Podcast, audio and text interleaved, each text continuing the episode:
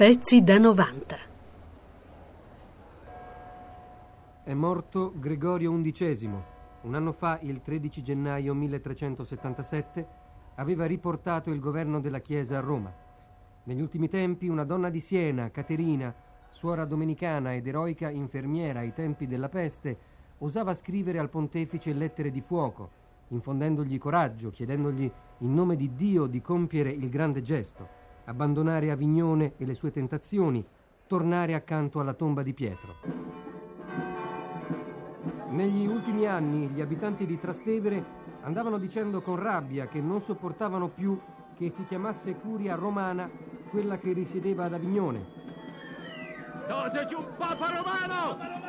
Dateci un papa romano, altrimenti... E adesso si è arrivati alle minacce. Qui davanti alla Basilica di San Pietro, la folla dei Romani segue attenta il conclave da cui dovrà uscire il nuovo Papa, decisi a non lasciarsi mai più strappare la sede pontificia.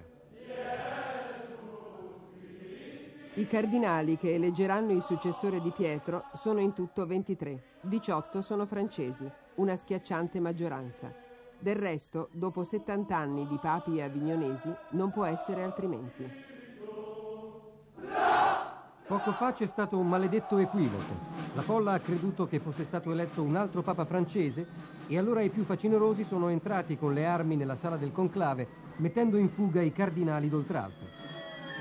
È italiano! Hanno fatto un papa italiano! Hanno fatto un papa italiano! È italiano!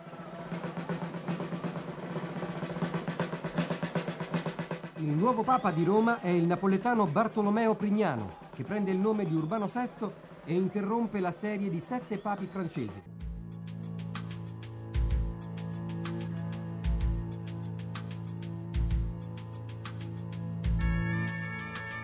Passa qualche settimana dal conclave romano e si moltiplicano i dubbi sulla legittimità del nuovo Papa, eletto sotto le pressioni della piazza.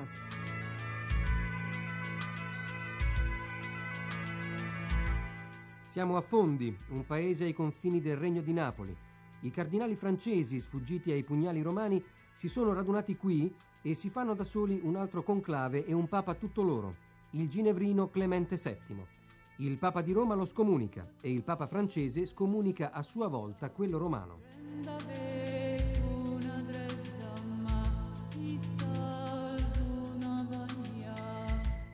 È il grande scisma che divide la cristianità.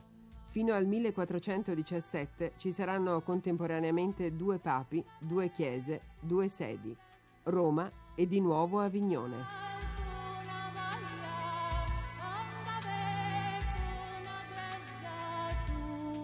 Ecco gli schieramenti dei due fronti.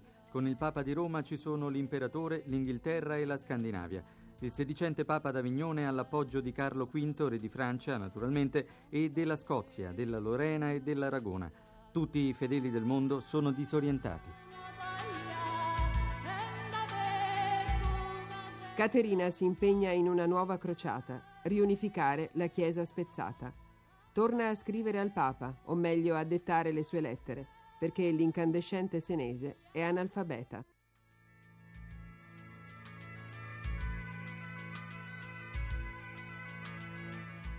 Suor Caterina ripete la summa della sua dottrina politica. Chi non sa governare se stesso non può governare gli altri. Papa Urbano però è incontrollabile, i suoi scatti di collera urtano la sensibilità degli amici e compromettono le trattative con gli avversari. Eppure...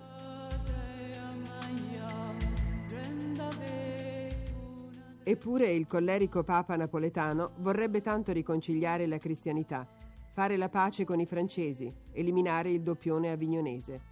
Quale migliore gesto di riconciliazione allora di un giubileo, di una tregua spirituale, di un'amnistia generale dei peccati commessi da tutte le parti?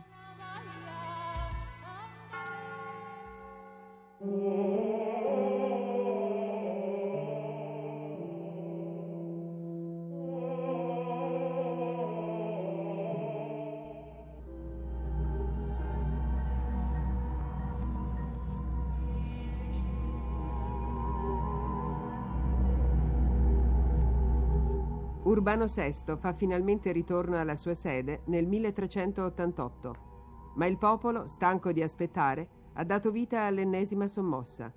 Allora, anche per suggellare la riconciliazione con i romani, il Papa riprende l'idea di un giubileo basato sui 33 anni della vita di Cristo. E nonostante l'anno 1383 sia passato da un bel po', il Papa non si scoraggia e indice un gran perdono per il 1390. Prescrive inoltre che per lucrare le indulgenze si dovrà visitare anche una quarta basilica, Santa Maria Maggiore.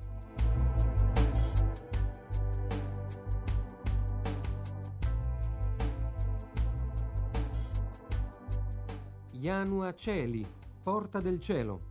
Così è invocata Maria e per questo Papa Urbano vuole che nel prossimo giubileo si visiti la basilica sull'Esquilino a lei dedicata. Nell'anno del perdono ci si rivolgerà alla più grande mediatrice tra cielo e terra, a colei che ha dato forma umana al Salvatore, e i pellegrini visiteranno il più importante tempio della cristianità dedicato alla Madre di Gesù. Saranno rapiti dai mosaici d'oro dell'abside, vedranno la reliquia della mangiatoia sublime.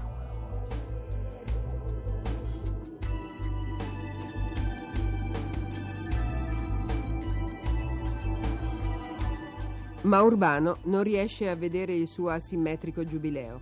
Fa appena in tempo a scrivere la bolla ufficiale dove giustifica la maggior frequenza degli anni santi con la brevità dell'esistenza umana, maggiormente accorciata dalle recenti epidemie e guerre.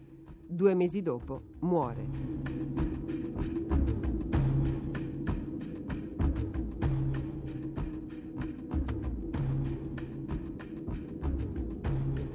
Nuovo pontefice Bonifacio IX, un altro napoletano di soli 35 anni, ha confermato l'indulgenza generale del 1390 e l'intervallo tra un giubileo e l'altro di 33 anni. Intanto da Avignone giunge la notizia che l'antipapa Clemente VII proibisce ai suoi fedeli di andare a Roma, secondo le indicazioni del Papa italiano. Dunque non ci saranno pellegrini francesi né spagnoli.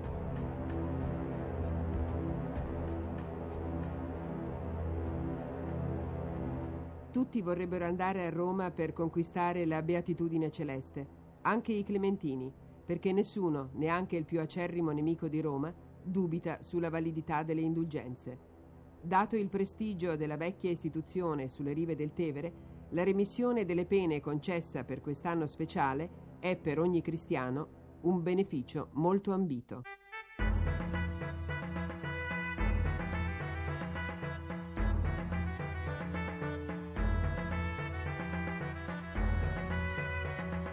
È il terzo giubileo della storia. I primi pellegrini sono soprattutto italiani. I divieti e le discordie politiche intralciano chi si mette in marcia verso Roma.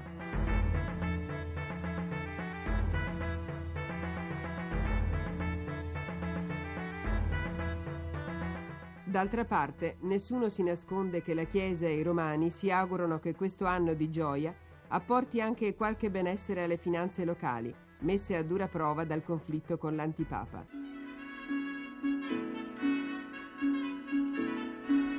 L'anno giubilare si avvia alla fine senza un bagliore di speranza nella riconciliazione della cristianità. Si è proclamata una grande amnistia spirituale, ma resta in vigore la guerra civile in seno alla Chiesa. Si è svolto un anno di preghiera e penitenza, ma non si è ottenuta la minima riforma nella Chiesa rovinata dagli abusi.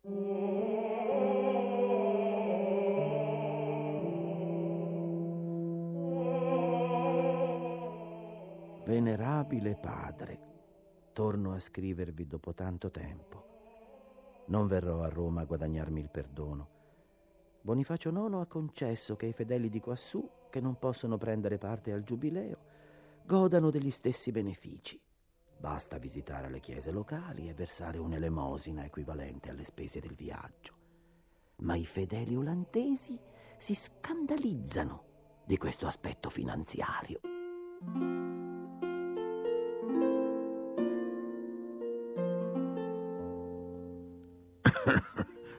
Figliolo caro, ai tuoi turbati fiamminghi potresti rispondere che la Chiesa dice chi ha denaro deve fare il bene anche con il denaro, mano alla borsa. Ma chi denaro non ha, basta la fede e le opere della fede, mano al cuore. il denaro serve. e talvolta anche il fasto romano.